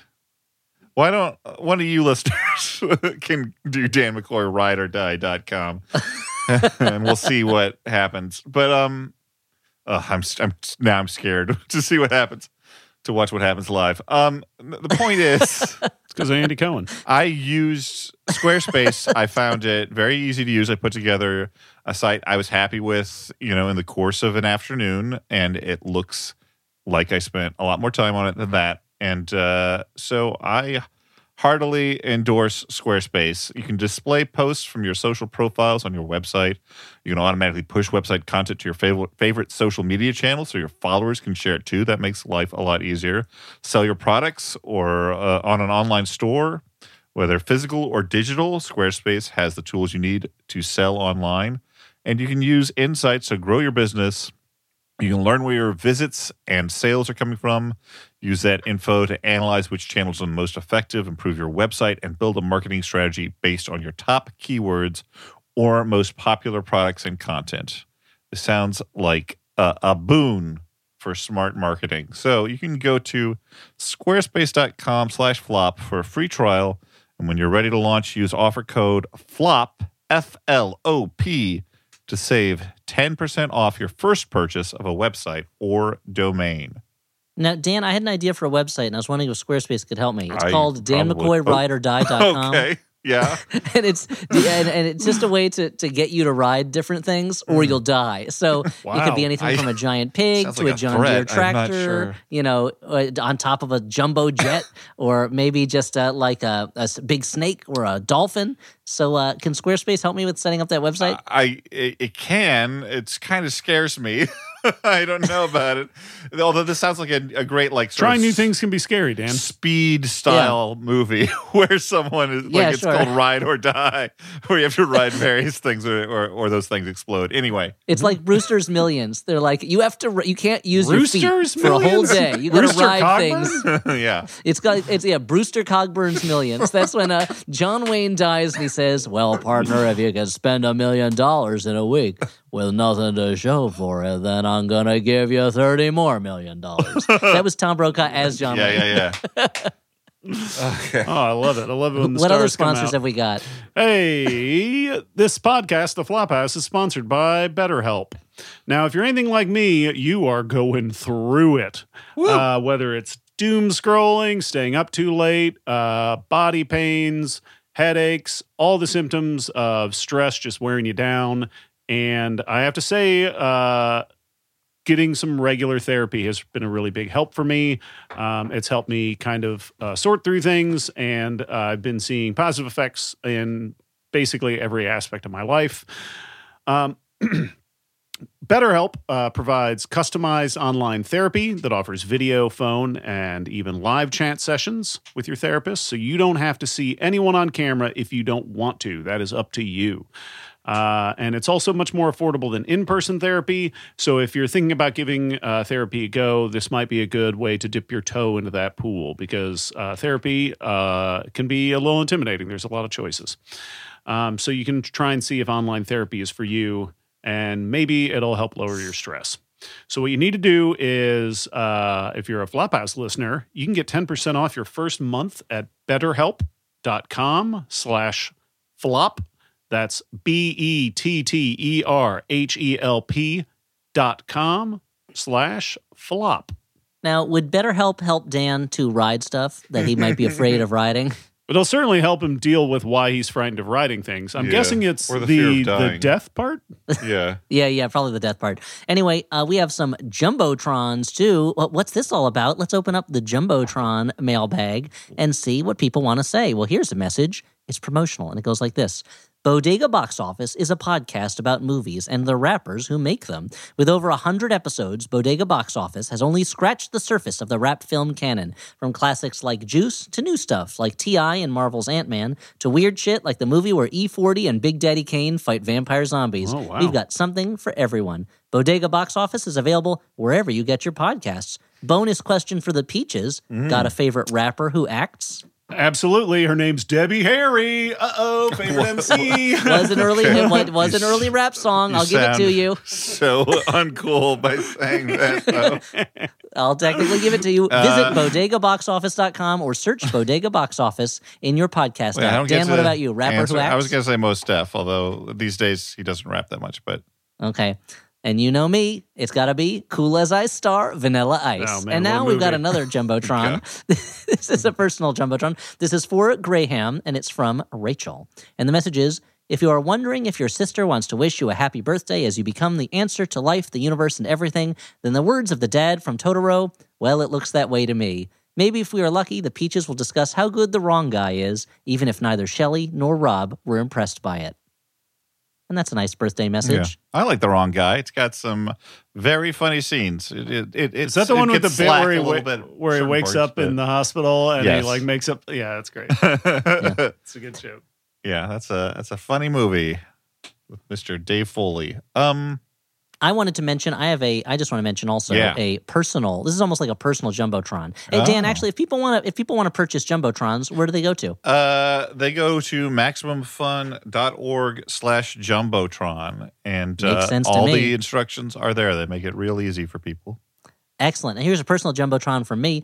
Uh, my second Maniac of New York series has now come to a close. Maniac of New York, The Bronx is Burning, number four, is on comic book store shelves now. So if you're waiting for all the issues to come out to pick them up, see if you can find them and go pick them up in comic stores now. Is there anyone still alive in New York? Uh, has the maniac left anybody alive? Oh, there's a lot. New York's a big city. There's lots of people left alive. We'll see if they survive. If there's a future series. Oh. Mm. It'll have to become Maniac of Newark.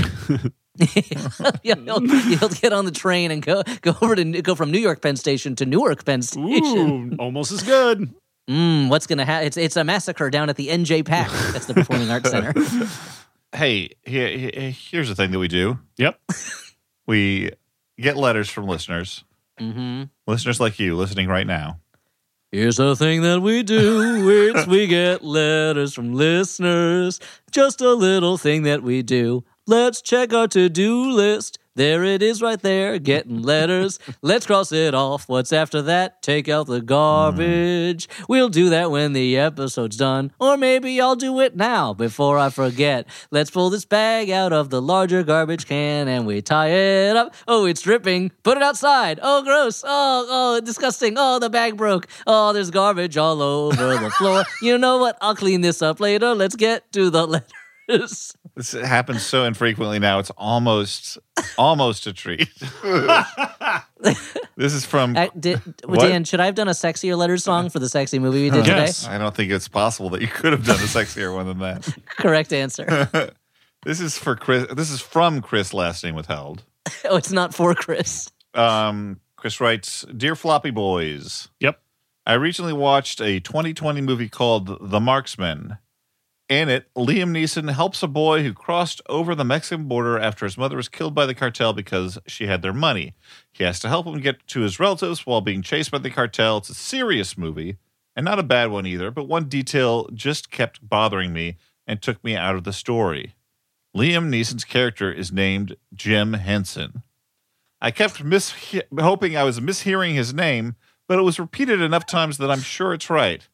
From then on, I could only imagine Liam Neeson and Gonzo on a road trip to Chicago trying to escape the Mexican cartel and shooting bad guys in the head. Have I ever, watched that movie. Have you ever seen a movie like this? A movie that had just one strange character name or some other detail like this that takes you out of the movie? Also, which Muppet do you think could most easily avoid being hunted by the cartel? Thanks for making the show. It keeps me laughing through the hard times. Stay floppy. Well, I'll tell you who would have the hardest time to hide from the cartel is Go Lew on. Zealand Mm. because he's just easy to find. He's throwing fish all the time. You just follow Mhm. the trail of fish. Mm-hmm.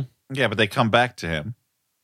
Like he Oh, throws yeah, them, you're but right. they he can. He's just, Let me change my answer. He'd be the easiest one. He'd get away from that cartel, Yeah, Lew yeah. Zealand, because they won't. They can't. There's no trail of fish after smack him. him with fish. I feel Yeah. like Sam the Elliot would have a tough time because Sam he can't. the Elliot. Sam the Elliot. oh, God. Famous Muppet character Sam the Elliot. Yep. Alex, you got to edit this whole chunk out. No, no, Oh, no. like you keep a it in. You all, you all remember. You, you all remember every Muppet scene ends with Sam the Elliot coming out and going, "You are not real cowboys. That's not how we did it. yeah. Oh, Stop God, it. I feel like such a moron. Stop kissing each Stop, other. Stop it right now." Um, Real cowboys don't hang out with snouts and sing the Manamana song. Uh, so Sam the Eagle. You're Yeah, saying. yeah, I don't, I'm done. I'm, I'm giving Yeah. up on it. uh, let's answer the real question. Um, Sure. I don't. I like. There's no. I. I- I am sure. I. There are definitely times when this happens specifically with names in movies, but Well, there's. I was going to say that in the movie, um, in the movie, uh, Nothing Sacred, which is a Uh-huh. very funny screwball comedy. Uh, there's a character in it named Oliver Stone, and his name gets mentioned a lot. Mhm. And so it's like obviously they weren't. They did not know there was going to be a famous director named Oliver. I know Stone, you mentioned Homer Simpson in the past with uh, was that Day of the Locust? The? Day of the Locust. Yeah, and Day of the Locust. One of the main characters is named Homer Simpson, and he he's such a sad sack character. And at times, it's hard not to imagine Homer Simpson from The Simpsons in that role. But it's Yeah. not. It does. He's not like a. He's not like a loud dumb guy. Now, you know? speaking of the Muppets, uh, of course, in It's a Wonderful Life, they have the characters Ernie and Bert who like talk. They're like cops, or at least one of them's a cop, uh, and they're like hanging out together. They're buddies, and there's the urban legend that that inspired the names of of the Muppets. It's not true; uh, they're unrelated, but it does make it hard to watch It's a Wonderful Life now without thinking of uh, those Muppets. Yeah, and playing uh, the Star Wars Jedi Knight games, and you're playing a character named Kyle. That seems weird. Kyle, just Yeah. as a, like a bad name for a Star Wars thing. Yeah, Kyle Katarn seems like a funny Yeah. name I mean, for a fucking Ky- Jedi.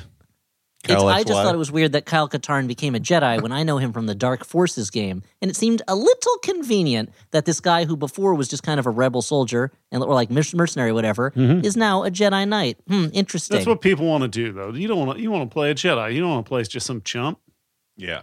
Okay. I don't know Uh, that game. I loved that game, Dark Forces, and I especially liked that. There's this one level where uh, you're planting bombs, and a gi- and a big robot comes out to kill you. And I didn't know that you're supposed to defeat that robot. And every time I played it when I was a teenager, I just ran the hell out of the board and just went back through the entire level before Uh-huh. the bombs went off, and Uh-huh. I won. Oh, that's you didn't have to fight that robot. you that's could just run away.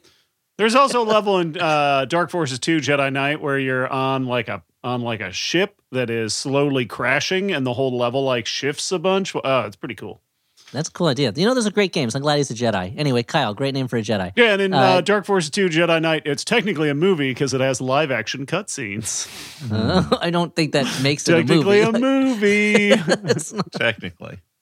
Um, let's move on to the the, the next and final letter. This Yeah. is from Rue, last name withheld. McClanahan. Uh, it's well, it's spelled like uh, Roo from Winnie the Pooh. Oh, that's who it is then. Yeah. Uh, dearest floppers, I apologize. I didn't hear the spelling when you said it. I, I want Rue to get proper credit. Dear, dearest floppers, I understand that I'm pretty late to respond here, but some things are important enough that they need to be addressed no matter the delay. In Hmm. episode number 317, fellow listener Willy L, parentheses Loman, who admittedly never lived in the city, had some pretty negative things to say about the city of Topeka. In the episode, Dan chuckled about how mad listeners from Topeka must be, while Elliott posited that the letter was a little uninformed. Well, as someone who does, in fact, live in the city, let me clear up some misconceptions. oh, great. Elliott is completely off base. This letter writer knew exactly what they were talking about. There is no good side of Topeka. Dan was also wrong with this assessment that Topeka listeners would be upset. In fact, once the letter brought up the terrible city that I call home and pro- proceeded to tear it to shreds, I was laughing as hard, if not harder, than Dan. Once this email is finished, I'm going to figure out how to snag a soundbite of just the letter and send it to all my friends and family that are stuck here with me, and we can have a good laugh together. Stuart is the only one who was headed in the sort of right direction, as is so often the case with Stuart. He hypothesized that Topeka is where tapioca pudding is produced, and, and there are a lot of food product factories in the area. A good handful of them are pet food, but one brand in particular does produce refrigerated desserts that are ostensibly for humans. Uh, It's not tapioca, but rather Reser's Pistachio Delight. Quote, a unique dessert featuring nuts, pineapple, and marshmallows in a creamy whipped dressing. Picture attached so you can appreciate the uniqueness more fully. I'm putting it up to the. let me see that. Let me see what it's sounds kind of like an ambrosia salad that's pistachio centered. and that's not I'm gonna- Topeka. That's, or wait, tapioca? It's not tapioca. What did I say? Mm, I mean, it's from Topeka. It's not tapioca. Tapioca? Tapioca is the pudding, the thing that's in pudding. It's not. That's a Itself. place where people And- live? No, Topeka. and Topeka is place- where they have the b- the Oh, bodega God. What from did the I acting say? vocal exercise. You said. Uh, uh, anyway, thanks so much for your time. it's all. I always enjoy listening, and it's helped me find some great good bad movies to uh, make my brother watch with me. But even more importantly, it's wonderful that you're using your platform to share important truths with any possible travelers through the American Midwest. To paraphrase Willie L., if you find yourself in Topeka, I, re- I recommend the following activities. Just keep driving until you reach Lawrence. Seriously, Roo, last name withheld, Topeka citizen. So that was a you know wow, important, ripped from the headlines. important I did not. public service I- I don't- announcement. I don't know why my my fortune teller when I went to see her didn't predict that this year is- the Flophouse would become the the site for a battle between the, those who love and those who hate Topeka. yeah. Seems unlikely. Well, do you have do you have hot takes or cold takes on Topeka? Let's call them Topeka takes or take Pikas. Right into the Flophouse and tell us your take on Topeka because that's apparently what we do now. Mm, take a peek at Topeka Takes. tapioca. In fact, I'm going to introduce a motion. I'm introducing a motion. I know the meeting is over, but I'm, I'm reconvening the meeting. I'm going to introduce a motion at the beginning. We say this is a podcast where we talk about how people feel about Topeka. Who would like to second that motion? I'd like to second. Oh God. Okay, great. All in favor of adopting that as the new opening motto, say aye. Um, you Aye. I Okay. All against, say nay. Wow, I you know what? I'm always gonna lose because uh, there's a voting The vote. block Well, here. if, you're always going to lose if you if you don't vote with the with the winners. What happens when you're on So the wrong side of history, pal? I, Okay, voting is now closed. trying- the motion has I am- passed. Uh, the opening motto is now "Welcome to Flophouse, a podcast where we talk about what people think about Topeka." I am working for the good of the of the institution. You didn't even vote, Dan. Yeah. You threw your vote away. yeah. You didn't even make a protest vote. Classic Congress move. Okay. Okay. So what do we do Yeah. now, Dan? Uh, now we're gonna do recommendations uh, of movies that we liked. I mean, you know, Stu Maybe if and you I got all fucking horned one, up but- watching Deep Water and you want to watch another movie. Yeah, yeah, yeah, Watch yeah. one of these shits. So here's uh, my recommendation. I actually made a, a few notes because this is a little different. oh, Um, okay. so Can't wait to find out what it is. listeners experience? listeners have uh, heard me reference that I I do a bad movie uh, online uh, streaming uh, thing with with with friends, some of whom internet friends who I hadn't met in person. Yeah, it dictates our podcasting schedule. every. no, that's that's a different thing. No, that's his trivia night. That's my trivia That's Dan's night. trivia night, which is sacrosanct and cannot be interrupted or moved. I, I mean, it all seems to have worked out fine. But anyway, um, so no, I have a, a group that watches bad movies, and um, one of the members of this group, Lindsay Denniberg, uh, directed a movie called "Video Diary of a Lost Girl," and she was. Uh, I, I I can't remember whether she lives in town already. I think she flew in. She like so the co-writer definitely flew in. Um, like people from out of town were here for this screening at the Nighthawk Prospect Park. Uh, a bunch of people who are in this group uh, who are in the New York area came out. I got to meet a lot of people for the first time in person, so it was nice. We're all there to uh, support Lindsay, uh, and this was being screened in large part because it was our its 10th anniversary of screening in New York City at the 92Y Tribeca years ago, where it was programmed by uh, Christina Cacioppo, who is Christina Cacioppo. Is our friend who used to uh, program us at the 92Y Tribeca as well. And if you ever see uh, mostly Stu and me now, since Elliott's not in town, uh, present movies, it's because Christina has Uh-huh. asked us If to you come see out and- somebody frustratedly trying to explain how to use a microphone to us, it's probably Christina. That's That's Christina. Christina. Yeah. But um, uh, sh- Somebody who has a look on her face like that she does not have one second for these shenanigans.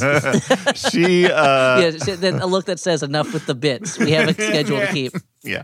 But she loved Video Diary of a Lost Girl when she saw it first uh, 10 years ago. She programmed it at the Nighthawk uh, recently. If you uh, subscribe to Screen Slate, uh, she did an interview with the director and co writer, same person, Lindsay. Uh, and um, so if you, you you can look that up on Screen Slate if you're curious about it. But it's a horror romance.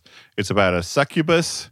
It's done in this kind of like video collage sort of fake style if um you know uh, what's his face uh, Guy Maddin instead of like drawing on old movies was drawing on like straight to video. It feels kind of like pee-wee herman and liquid television collaborated on a remake of liquid sky.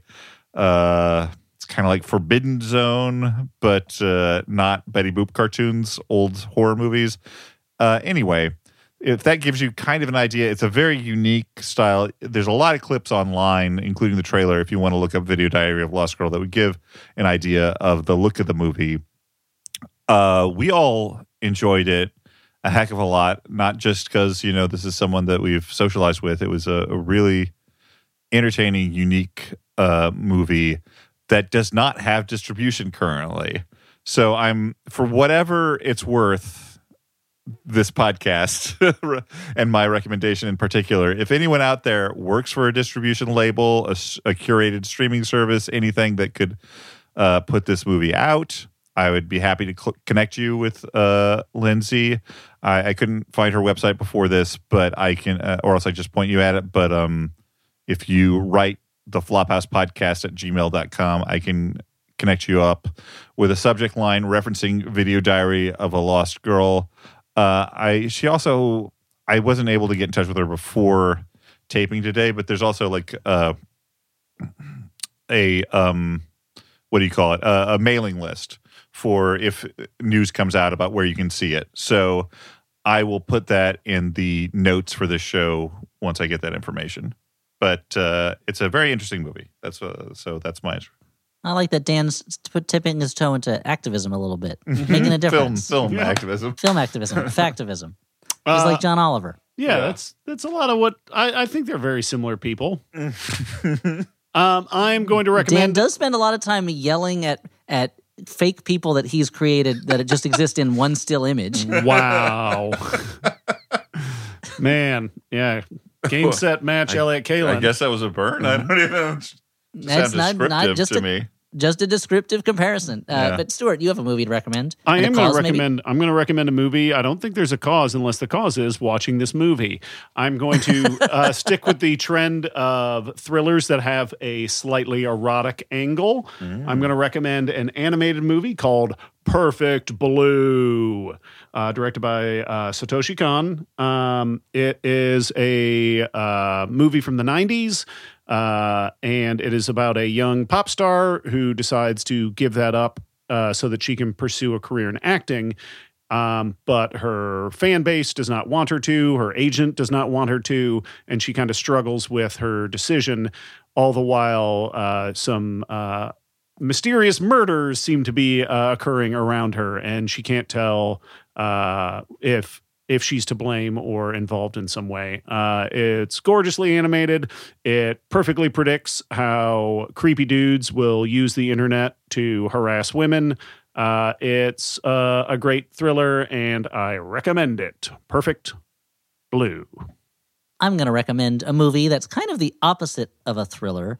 Uh, this is a movie that I mentioned in our last uh, mini, uh, and but I, and I was like, I think I might recommend this, and I'm going to. And it's called "I Was a Simple Man," uh, and it's directed by Christopher Makoto Yogi, uh, and uh, stars mostly uh, not super well known people, but uh, but Constance Wu is in it uh, from many things. But uh, it's a movie about a uh, an old man lives in Hawaii, and he has, in many ways, kind of wasted his life. It's misspent.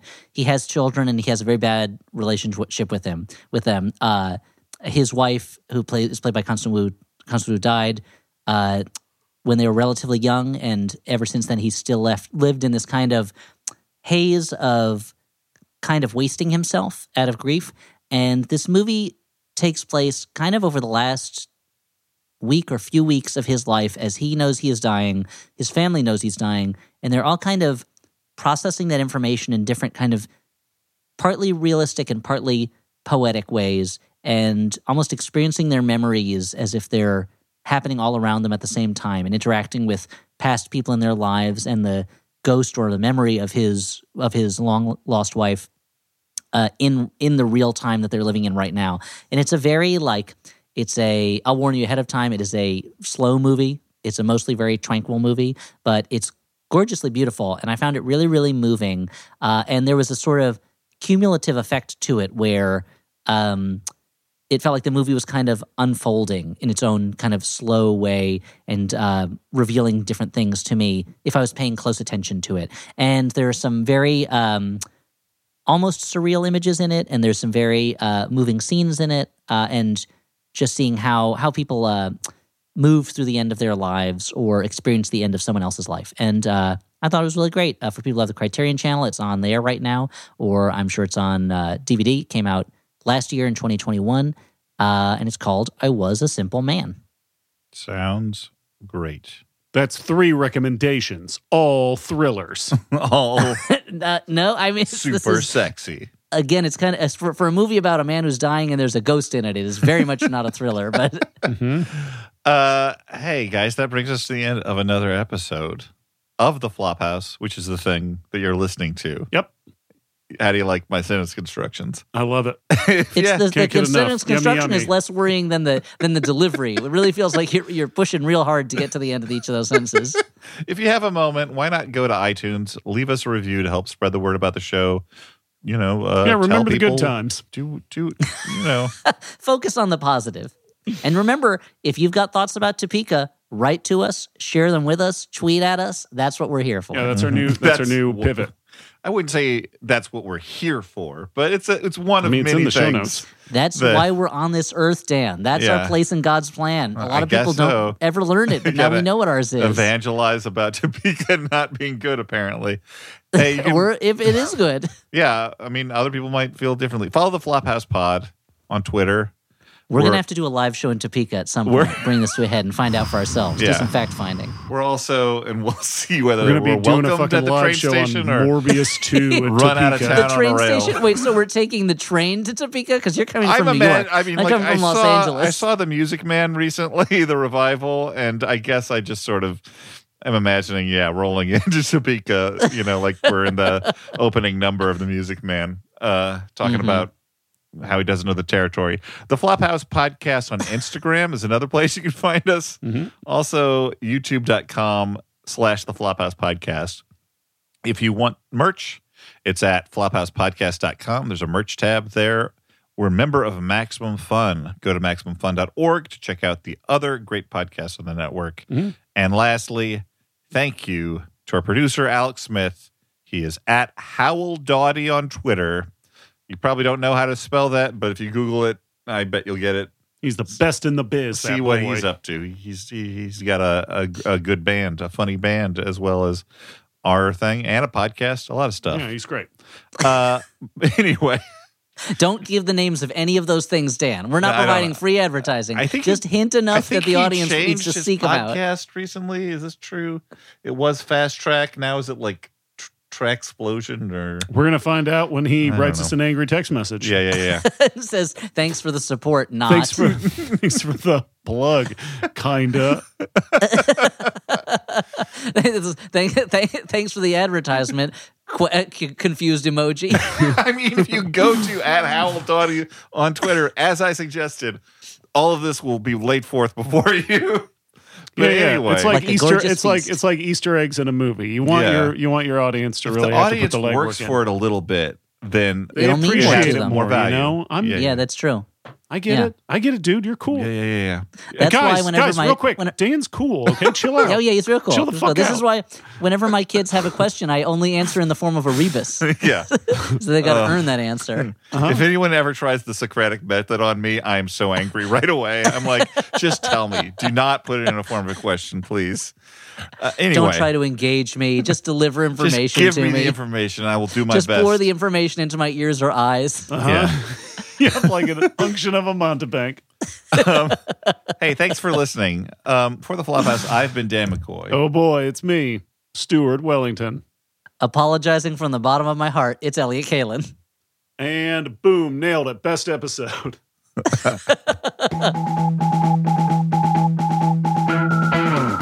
I remember the first time I I came in contact with the phrase "cream my Oh, I'm glad you finished that sentence. It was an ad for like porn in the back of an old National Lampoon. Uh-huh. it had the phrase "cream your jeans." I feel like that's a very Dan situation to be perusing the porn ad- ads in the back of an old Harvard Lamp.